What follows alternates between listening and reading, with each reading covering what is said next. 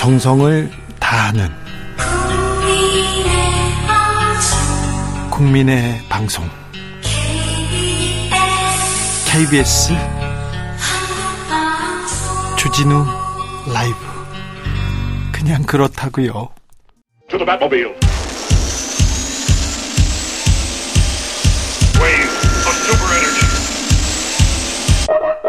주기자의 1분 역사상 가장 혁신적인 영화를 만들었다는 프랑스의 장 루이크 고다르 감독이 생을 마감했습니다. 향년 91세. 스위스에서 가족이 지켜보는 가운데 평화롭게 숨을 거두었다고 합니다. 조력사입니다. 조력사는 의료진이 처방한 약물로 환자 스스로가 죽음에 이르게 되는 것을 의미합니다. 의료진이 약물을 주입해서 환자의 생을 마감하는 안락사와는 조금 다른 개념입니다. 프랑스 일간지 리베라시옹은 아, 고다르 지인을 인용해서 고다르는 심각하게 아프지는 않았다. 사는 것에 지쳤을 뿐이고 스스로 삶을 끝내기로 결정했다고 전했습니다.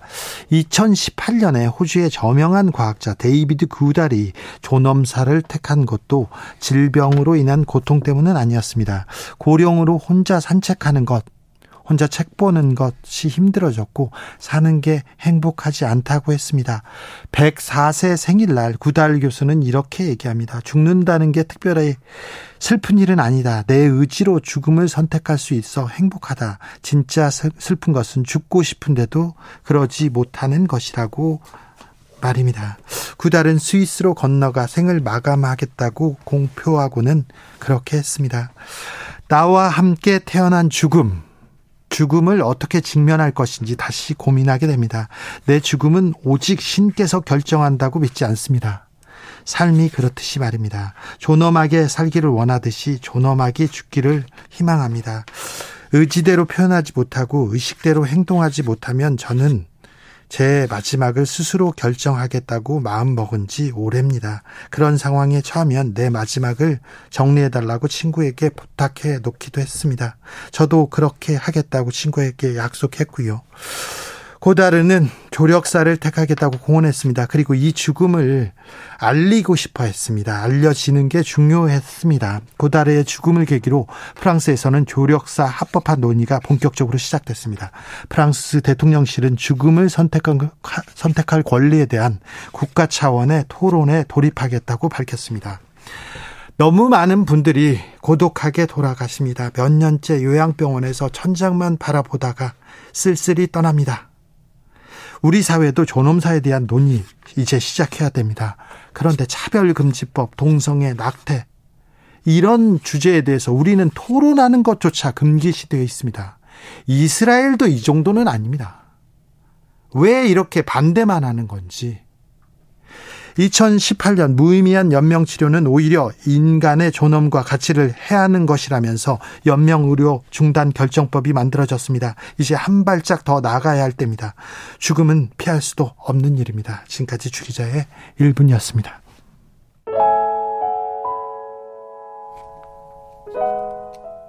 이한철 흘러간다.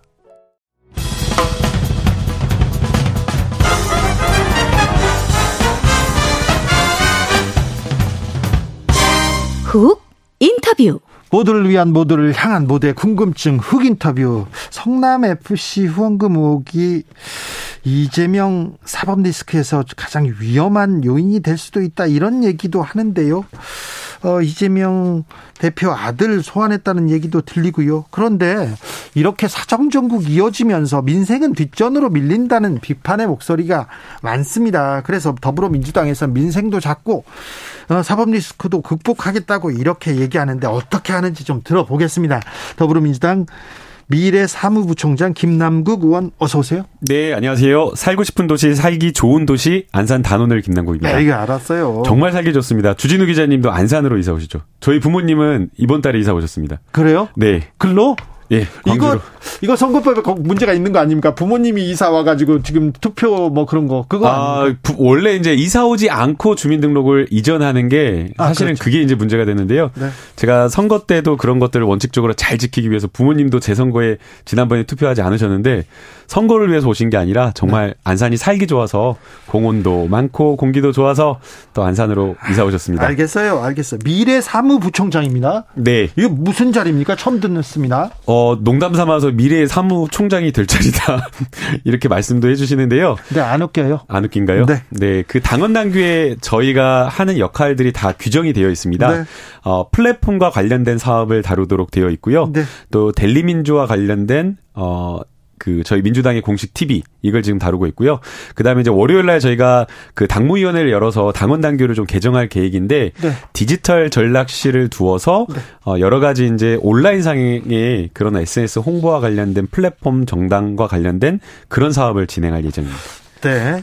자, 이재명 대표의 측근이고 또 변호사였고 그래서 이 문제부터 물어보겠습니다. 이재명 대표 성남 FC 후원금 관련해서도 검 기소 의견으로 올라갔으니까 기소할 것 같고요. 다른 부분도 기소됐습니다. 오늘은 이재명 대표 아들이 경찰에 소인 소환됐다고 했는데 그 전에는 그 김혜경 여사도 소환됐잖아요. 자, 계속해서 검찰과 경찰에 어 삼각파도 밀려옵니다. 네, 그래서 우선은 이것을 어떻게 규정할 것인가가 중요하다고 생각이 되는데요. 김건희 여사에 대한 사건 그리고 장, 장모나 여러 가지 의혹에 대한 사건은 수사가 제대로 이루어지지 않고 소환조차 되지 않고 있는 반면에 어, 선거에서 패배한 이재명 당대표에 대해서는 본인을 비롯한 그 다음에 부인, 아들까지 이렇게까지 전방위적으로 수사를 하는 것은 결국에는 지금 윤석열 정권이 어, 수사를 통해서 정적 죽이게 하는 것 아니냐. 오늘 여론조사를 보더라도 대통령 후보로서 1위 지지율 나오더라고요. 40% 이상. 그래서 그런 것들을 보면 어 정적을 죽이기 위한 정치 보복 수사를 하고 있다 이렇게 평가를 할 수밖에 없고요. 네. 어 결국에는 정기국회 이제 시작해서 어 국감 그리고 예결산 그리고 어 정기국회 통해서 여러 중요한 민생 법안을 챙겨야 될 때에 지금 윤석열 정권은 민생을 그냥 포기하고 어, 야당과의 협치나 이런 것들은 전혀 고려치 않고 정적 죽이기에 올인하는 그런 정치 부복 수사하는 정권이 아닌가 그렇게 생각이 됩니다. 성남 FC 후원금 의혹 관련해서는 제3자 뇌물 공여 이런 얘기 나오는데 어 일단 뭐 제 명의 제 목이 어우 무시무시합니다. 음. 어, 제3자 뇌물죄는 직접 뇌물죄하고는 좀 다르고요. 직접 뇌물죄는 공무원이 직무와 관련되어서 부정한 청탁을 받고 돈이나 금전적 이익 이런 것들을 받은 경우에 성립이 되는데요. 경찰이 지금 그렇게 받다고 보는 어, 거 아닙니까? 단순 뇌물죄는 아니고요. 제3자 뇌물죄를 의뢰했다라고 했는데 제3자 뇌물죄는 본인이 아니라 타인 제3자가 받은 경우에 어, 성립되는 범죄를 이야기를 하고 있습니다. 제3자가 누굽니까? 제3자가 조금 여기서 황당한데요. 네. 성남 FC가 광고 계약을 통해서 받았다라는 겁니다. 잠깐만요. 제3자 뇌물을 박근혜 전 대통령 사례인데 제 박근혜 대통령의 권한을 가지고 제3자 그러니까 최순실 정유라 씨가 이득을 받잖아요. 음. 그래서 이 제3자 뇌물죄가 성립된 거 아닙니까? 자, 네. 여기서는 제3자가 이득을 본 데가 어디 어디라고요? 어, 성남 FC인데요. 이 성남 FC와 그 당시 최순실 사건이 달랐던 것은 어, 미르재단과 K재단 같은 경우에는 사실상 그 미르재단의 이사부터 해서 다 전부 다 사적 재단이라고 할 만큼 마음대로 좌지우지 되는 그런 어떤 재단이었던 반면에 네. 지금 성남 FC 같은 경우에는 후원을 받은 것도 아니고 시민이 구단주인 그러니까 성남 시장이 구단주인데요. 성남 시민의 세금으로 전적으로 100% 운영이 되는 그런 공익재단이라고 볼 수가 있는 자, 그러면 이득을 성남시 그리고 성남 FC가 받다는 건가요? 그래서 어 만약에 미르재단이나 K재단에게 돈을 후원을 기업들이 한 것이다라고 하면 사실상 그것은 어 사적으로 이용될 수 있는 최순실 씨가 이득을 볼 수 있는 그 구조였는데 네. 이 경우는 광고 계약을 통해서 성남 시민들이 100% 이익을 본 겁니다. 그러니까 이거는 사적 이익을 취득한 게 아니고 공익을 위한 활동인 것이죠.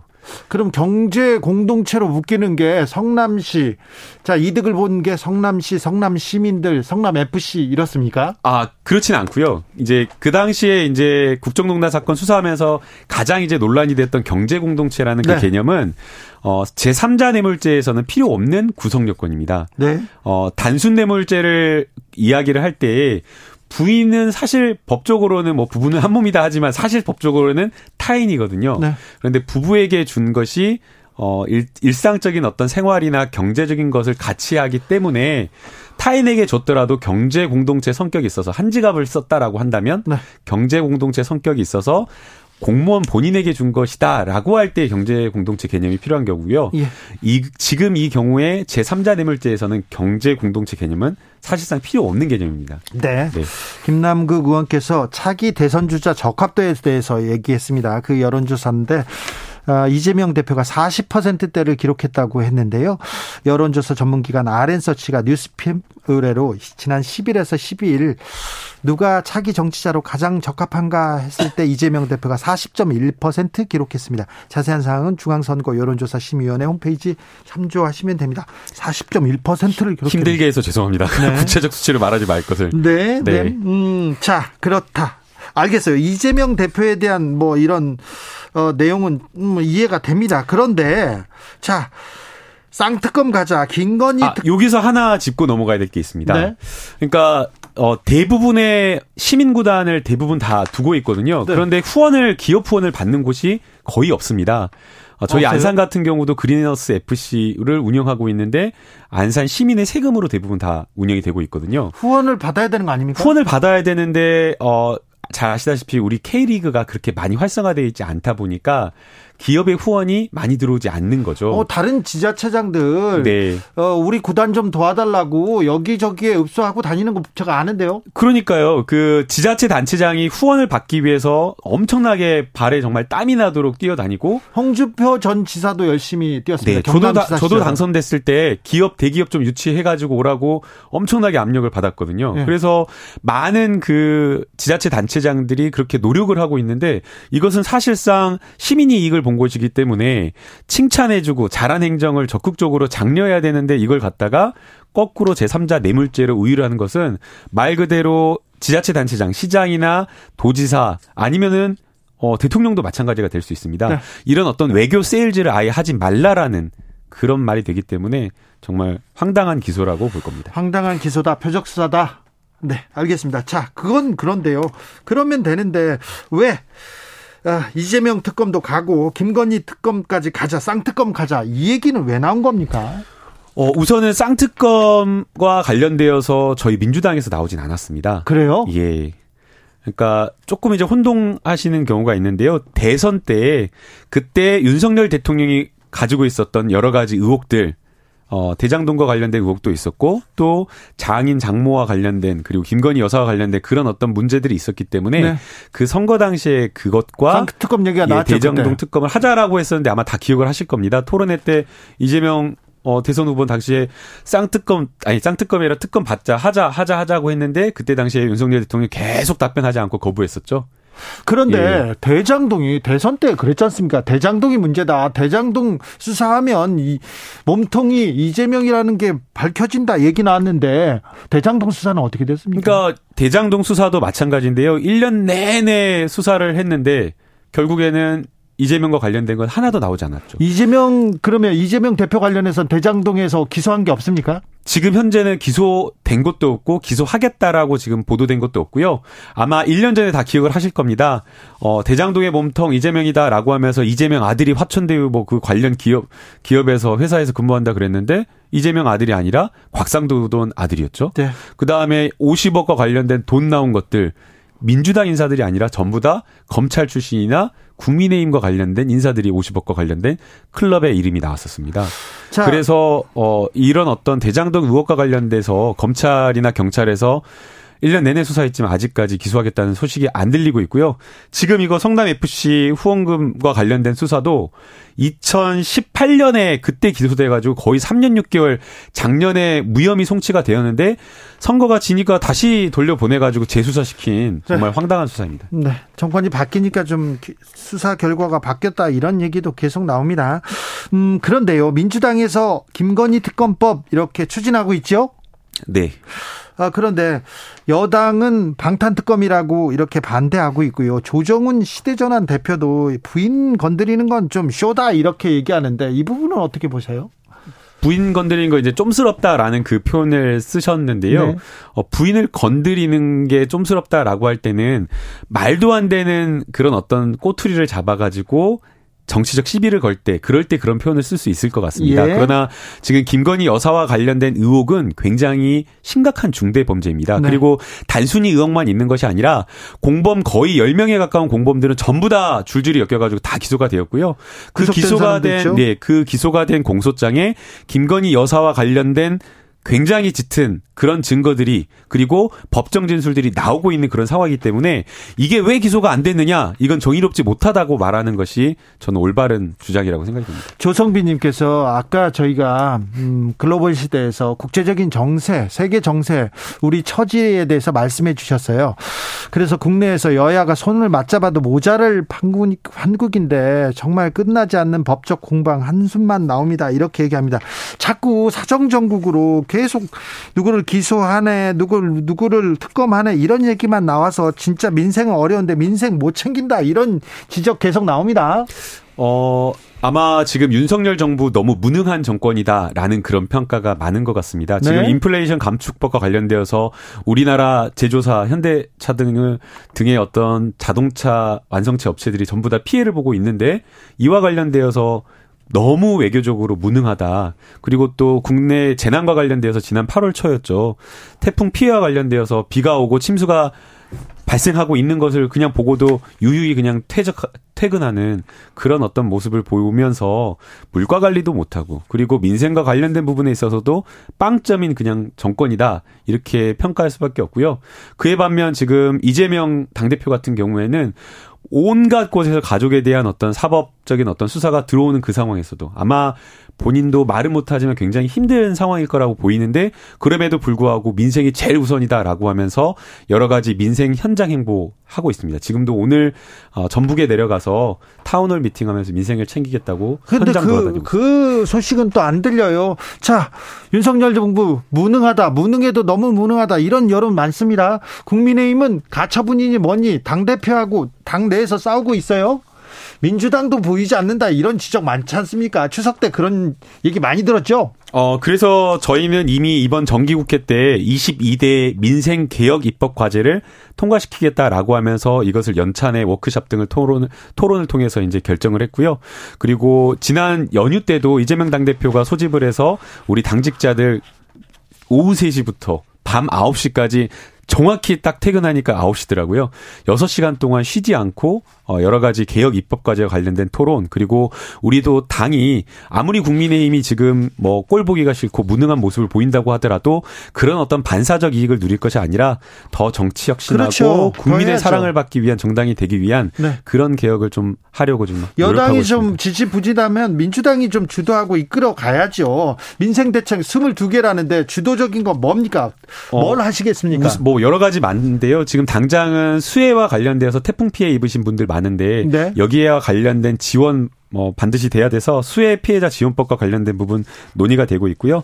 그다음에 이제 그 물가가 많이 올라가다 보니까 물가가 너무 올라서 월급은 그대로서 월급이 줄어든 느낌이다. 이런 부분 많이 이야기하셔서 그렇죠. 네, 구, 뭐 주거와 관련된 보장, 최소 주거 보장법 그리고 또 어, 서민주거 안정법, 학자금 부담 완화법 이런 어떤 지원하는 그런 법률들을 준비하고 있습니다. 그렇습니까? 예, 그리고 또 더 나아가서 지금 어 쌀값 폭락해 가지고 지금 보니까 장 햅쌀도 엄청나게 폭락했다고요. 작년 최고가 기준으로 거의 35에서 40% 어, 가까이 폭락을 해서 네. 이런 부분에 대해서 시장이 정부가 적극적인 시장에 개입할 수 있는 그런 어떤 수급과 관련된 쌀값 정상화법도 준비하고 있습니다. 김남국 의원님, 네. 국민의힘에서는 네. 100대 입법 과제 제시했는데 여기는 22개입니다. 이거 민주당과 국민의힘 좀 차별화돼 있습니까? 제가 오늘 지역에서 그 전화를 받고 면담을 한 건씩 한 건씩 했었는데요. 그런 이야기 하더라고요. 100대 입법까지 어, 윤석열 대통령 공약 막 이런 것들 했는데 다 거짓말이었다고 속았다고. 아, 그래. 예, 그다 후퇴해가지고 민생을 챙기는 게 아니라 실제 실제 보니까 서민이 아니라 서민과 민생이 아니라 대기업이나 초부자 감세에만 올인하고 있어서 문제다라고 지적을 하시더라고요. 저는 그 시민분의 말씀에 전적으로 공감하고요. 어려울 때는 정말 더 힘든 사회적 취약계층이 있기 때문에 네. 그런 곳에 더 집중을 해야 된다라고 봅니다. 아, 지난번에 얘기 나왔었는데, 음, 한동훈 법무장관, 그리고 이상민 행안부 장관 탄핵안 아직도 고민 중에 있습니까? 어, 지금 당장 저희가 어, 이것을 깊이 토론하고 있지는 않은 상황입니다. 예? 앞서 말씀드렸듯이 어, 아무리 국민의힘 그리고 검찰이 정치 보복을 한다고 하더라도 어, 민생이 제일 우선이기 때문에 민생과 관련된 부분을 제일 집중적으로 고민하고 있습니다. 오사 공원이 민생과 관련된 특검과 민생과 관계없는 특검이 혼재돼 있어서 국민 혼란 가중됩니다. 안타깝습니다. 이런 의견도 주셨어요. 어, 윤석열 대통령이 태양광 관련해서 관련해서 굉장히 그 좀 강도 높은 비판이 있었습니다. 이 부분에 대해서 민주당에서는 반발하던데 태양광 관련해서 잘못한 거는 잘못한 사람들은 불법 저지르거나 그 중간에 뭐 잘못된 거는 바로 잡아야죠. 네, 두 가지 점에서 충분하게 문제 제기는 가능한 것 같아요. 국가의 보조금이 정말 함부로 쓰이는 건 말이 안 되잖아요. 그래서 네? 어, 정말 제대로 된 지원이 있었는지 그리고 국민의 세금이 어, 정책과 관련된 올바른 방향으로 써였는지 낭비되는 거 없는지 꼼꼼하게 들여다봐야 된다 보고요. 네. 어, 그러나 이제 문제점은 이게 또 결국에는 전 정권에서 했던 친환경 태양광과 태양광 사업과 관련된 부분에 대한 정책을 어, 비판하기 위해서 또 들고 나온 것 아닌가라는 생각이 들어서 이것도 하나의 정치 보복으로 비춰집니다. 그 다음에 이제 두 번째는 어, 세계가 가려고 하는 방향이 완전히 거꾸로 가고 있습니다. 뭐 신재생 에너지로 가는 거는 세계적 추세죠. 네, 지금 태풍도 많이 이렇게 센 태풍들이 오고 있고 빈번히 발생하고 있다라고 하는데 이게 결국에는 탄소 배출로 인한 기후 온난화 결국에는 이런 것과 관련되어 있어서 모든 세계 유럽과 관련된 국가들이 전부 다 신재생 에너지 비율을 장기적으로 늘리는 추세로 가고 있는데 우리나라는 지금 그거에 비추어 거꾸로 가고 있어서 그런 부분은 좀 상당히 우려스럽습니다. 네, 알겠습니다. 여기까지 들을까요? 지금까지 민주당의 김남국 의원이었습니다. 감사합니다. 네, 감사합니다. 정치 피로, 사건 사고로 인한 피로, 고달픈 일상에서 오는 피로. 오늘 시사하셨습니까? 경험해보세요. 들은 날과 안 들은 날의 차이. 여러분의 피로를 날려줄 저녁 한 끼 시사. 추진우 라이브.